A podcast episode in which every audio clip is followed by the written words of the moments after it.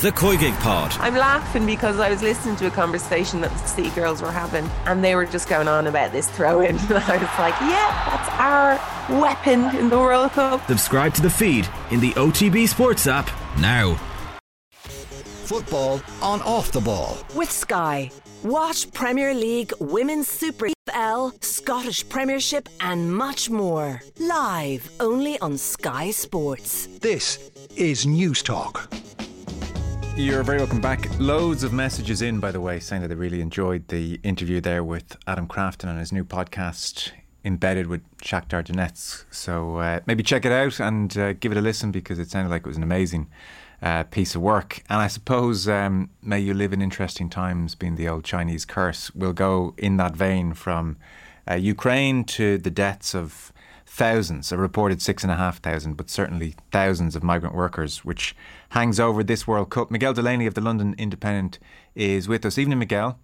Good evening. Uh, the point of this piece, it just struck me. I was. Um, uh, well, this sounds like a boast. I was in the gym this morning. That's not the point. Uh, but I was uh, I was jogging away, and uh, I was you know all the TVs on silent, and it just came up on Sky Sports News on one of the TVs. You know, we're 11 days out from the World Cup, and they were focusing on the Mane injury, yeah. and I just thought, what a weirdly weird space football is in. That here we are. It just hit me 11 days out for a World Cup, from a World Cup, and I like there is no hype, there is no build mm. up. I, now, in part, I think it's because the club action is continuing continuing right until the eve, so there's no vacuum.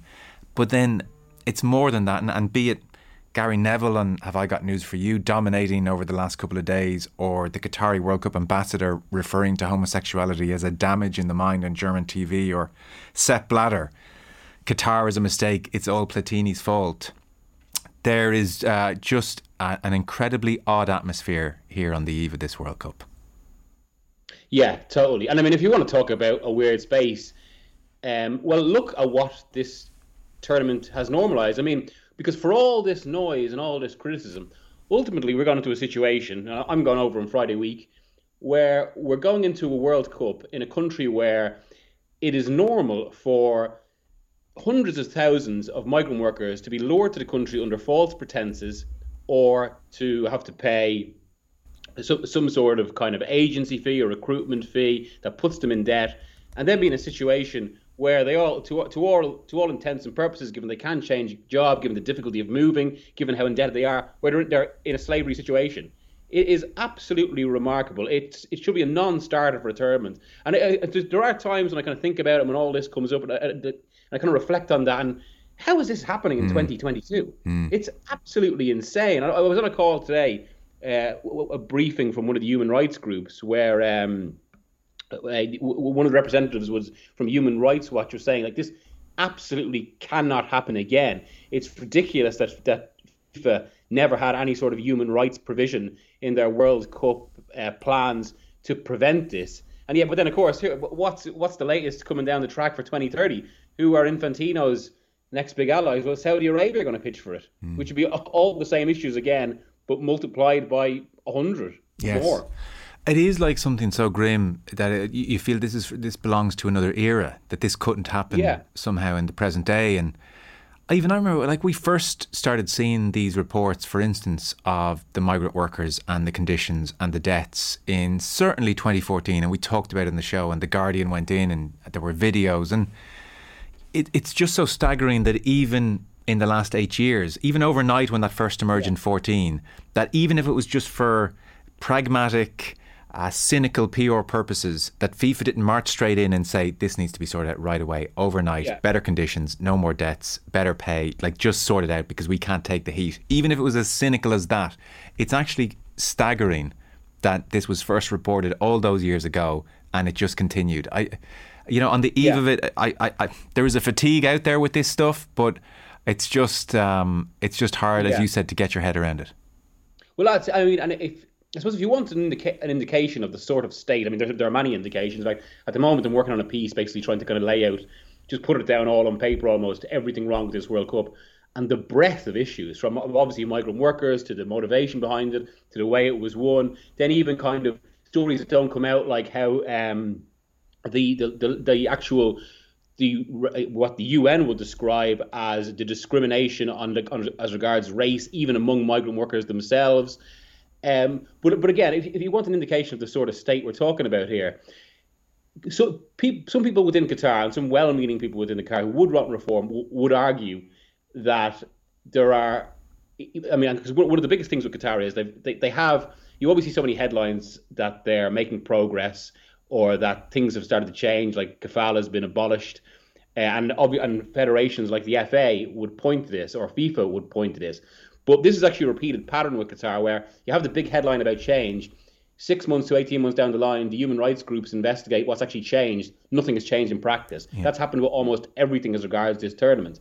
And now, people, so as I was saying, people within Qatar would argue that there is there's a huge cultural infrastructure that has to be turned over here, that has to be reformed, which is really a decade long, 12, 12 year long job. But of course, they, have had the tournament for 12 years now, and we're still in the same situation, really, in practice, that we were in 2010. Because, I mean, and this is another point that really shouldn't be overlooked.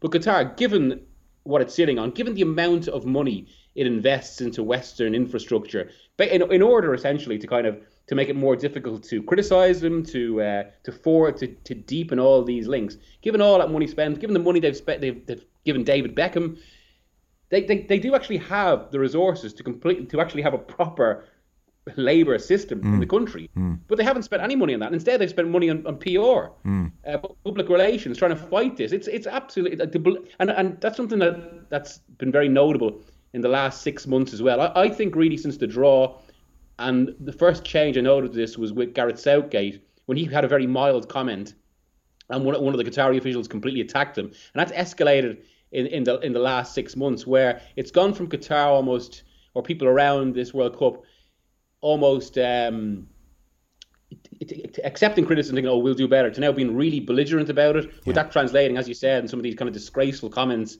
uh, uh, uh, about uh, the LGBT community in in German media from from, from one of the Qatari officials. Uh, and yeah, it, it's it's a real belligerence right now. They're really snapping back. Um, and yeah, we're in a situation where FIFA, FIFA's big defense of this term, or football's big defense as well, and you oh, you hear it with kind of the sports washing clubs as well, where oh this can help affect change. Now, to a degree, it actually might have been true in Qatar, because especially if there was two simple things brought in, and we've discussed it on the show before. They start investigating worker deaths, and that, that's another. I mean, Qatar always get they get really angry when this figure comes up of six and a half thousand, or the one in Germany today, fifteen thousand.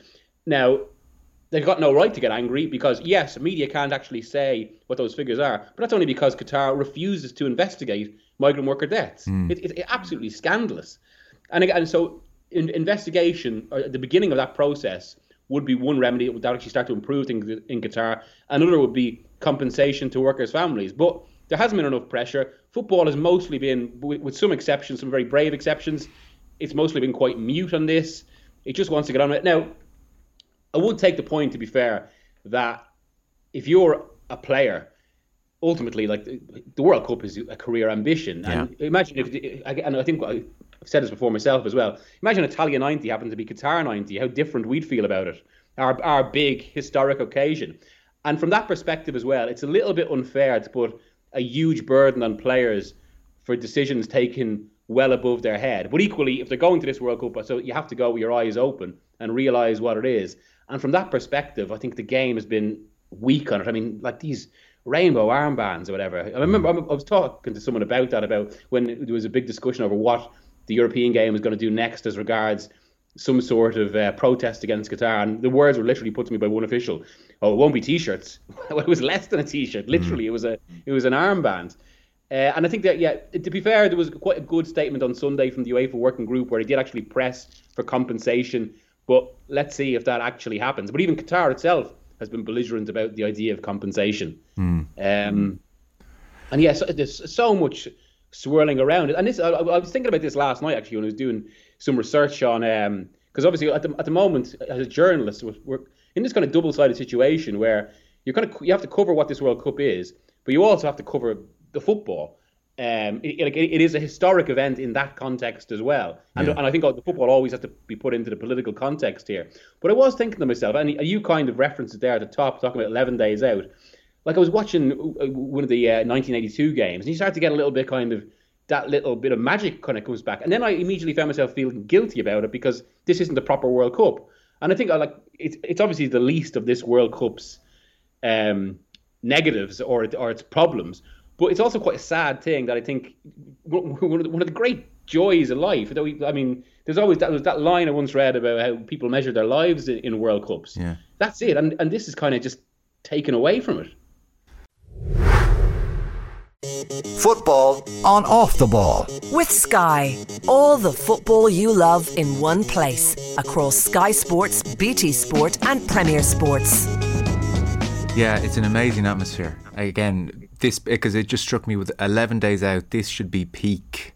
Yeah. Who's in squads? We've all seen the Brazilian players receiving the good news, and those, those videos go viral, and you're starting to read the previews, and you know there's been a little gap in football, so everyone's anticipating it.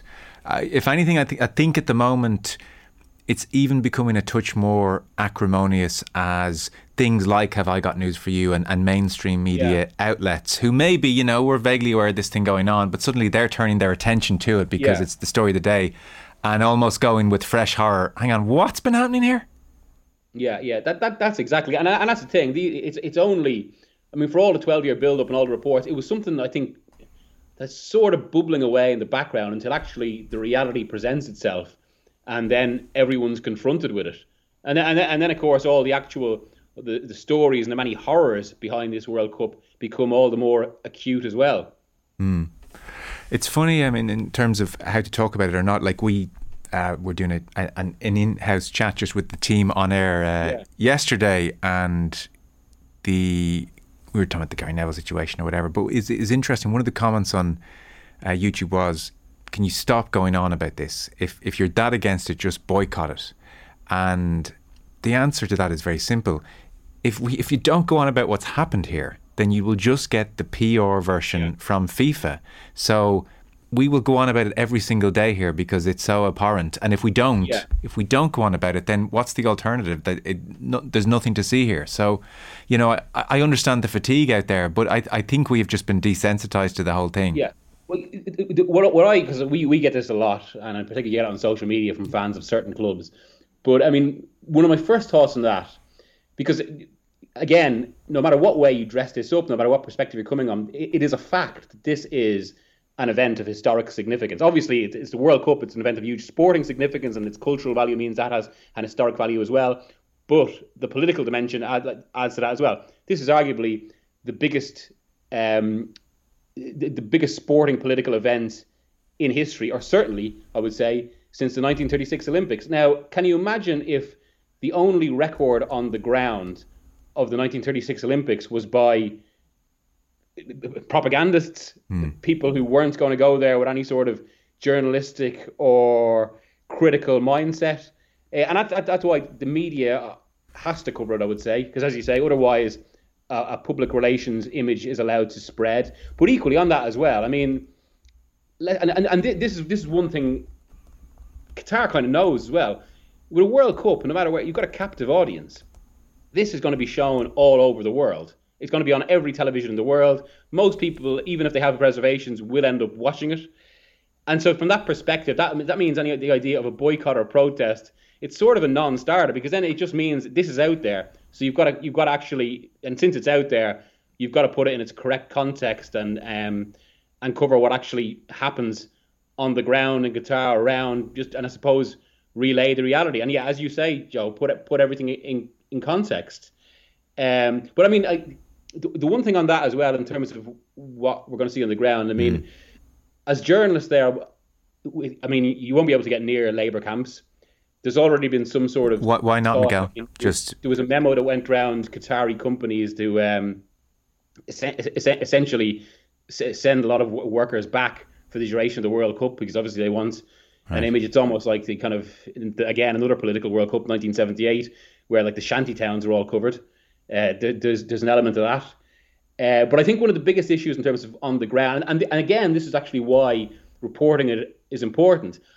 I, I I think a little bit like Russia in 2018, protest groups who wouldn't usually have the chance will use the eye of the world and the facts, the fact uh, Qatar has to be maybe a little bit more uh, forgiving, or at least that'll be the perception, because the eyes of the world are on it. They'll use that for protests, inside grounds, outside grounds. I think there'll be a lot of that.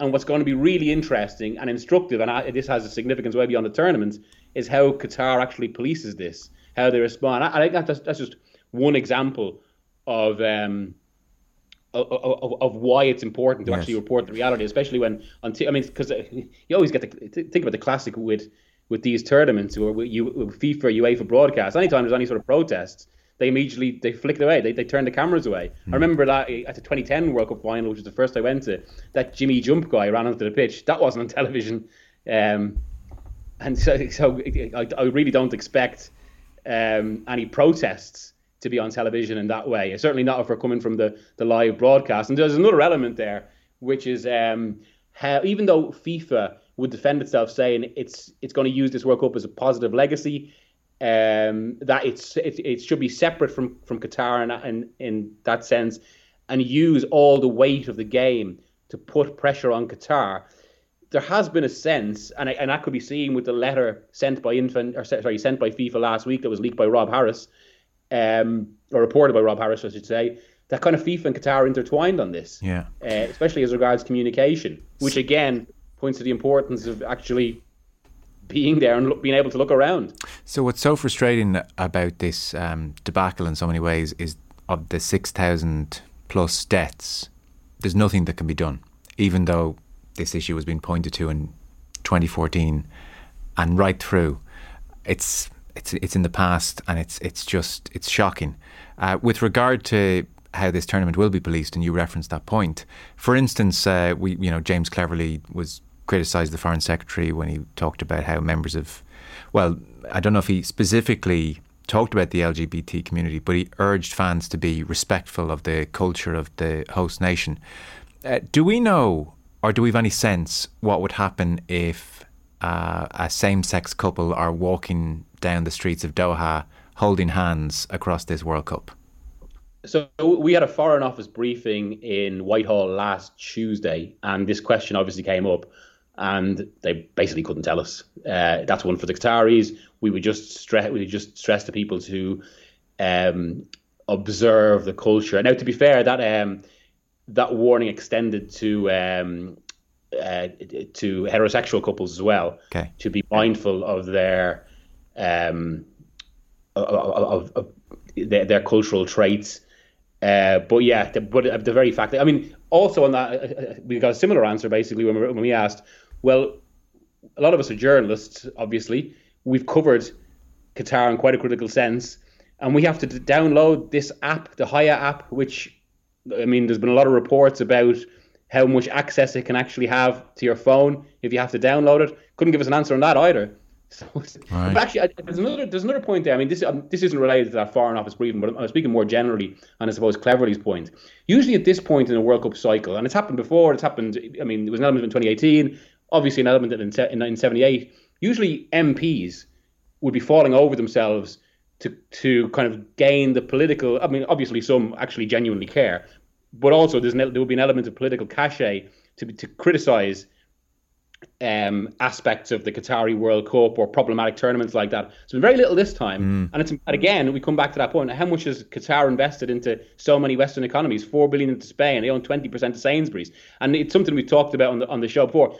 Buying football clubs is all part of the same thing, where it's these states who, again, we, we come back to the point about at the top about um, how this kind of what is effectively slavery has been normalized. I mean, if you, if you if you put the facts of some of these states to put in front of anyone's face, no matter who they are, mm. even if they're kind of the most you know invested Newcastle fan, people will be horrified. They'll be, when, when it's actually presented to your face, presented in your face, people are obviously turned off because most people are quite are decent people. Mm. But through all this, through all this investment in Western infrastructure, through this integration, it means they can gain the value of these connections without making any tangible changes to what are um, pro- problematic uh, political structures. And again, out of people, there's often response in this, well, we're just as bad in the West. Well, the West obviously has problems. Uh, the UK, where I'm living, has uh, no problem of its own, but it's not really comparable to these autocracies.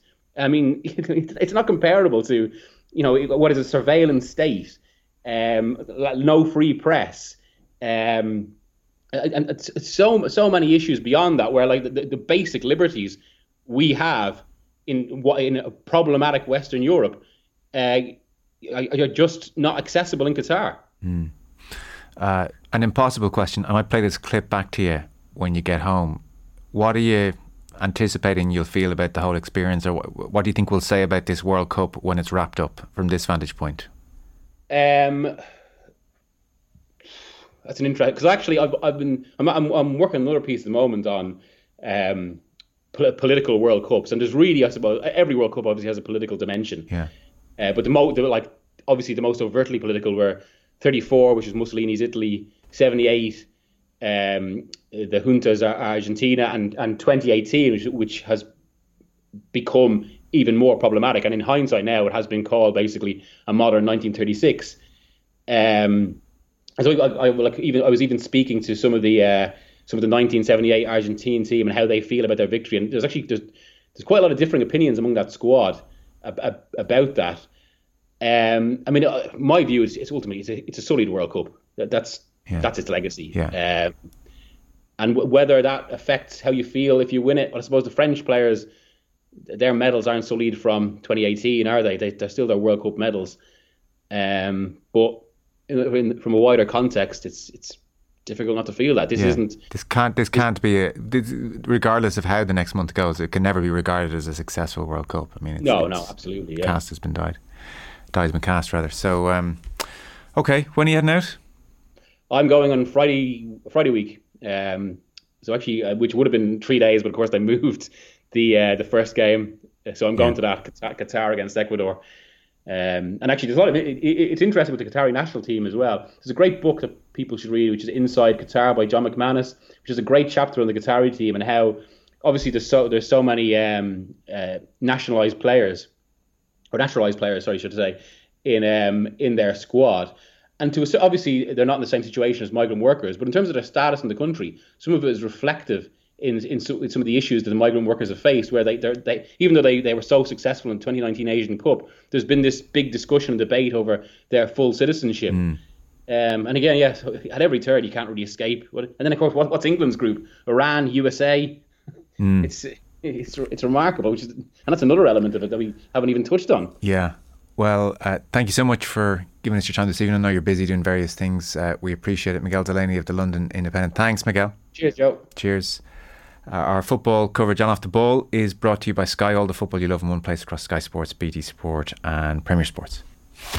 Football on Off the Ball. With Sky.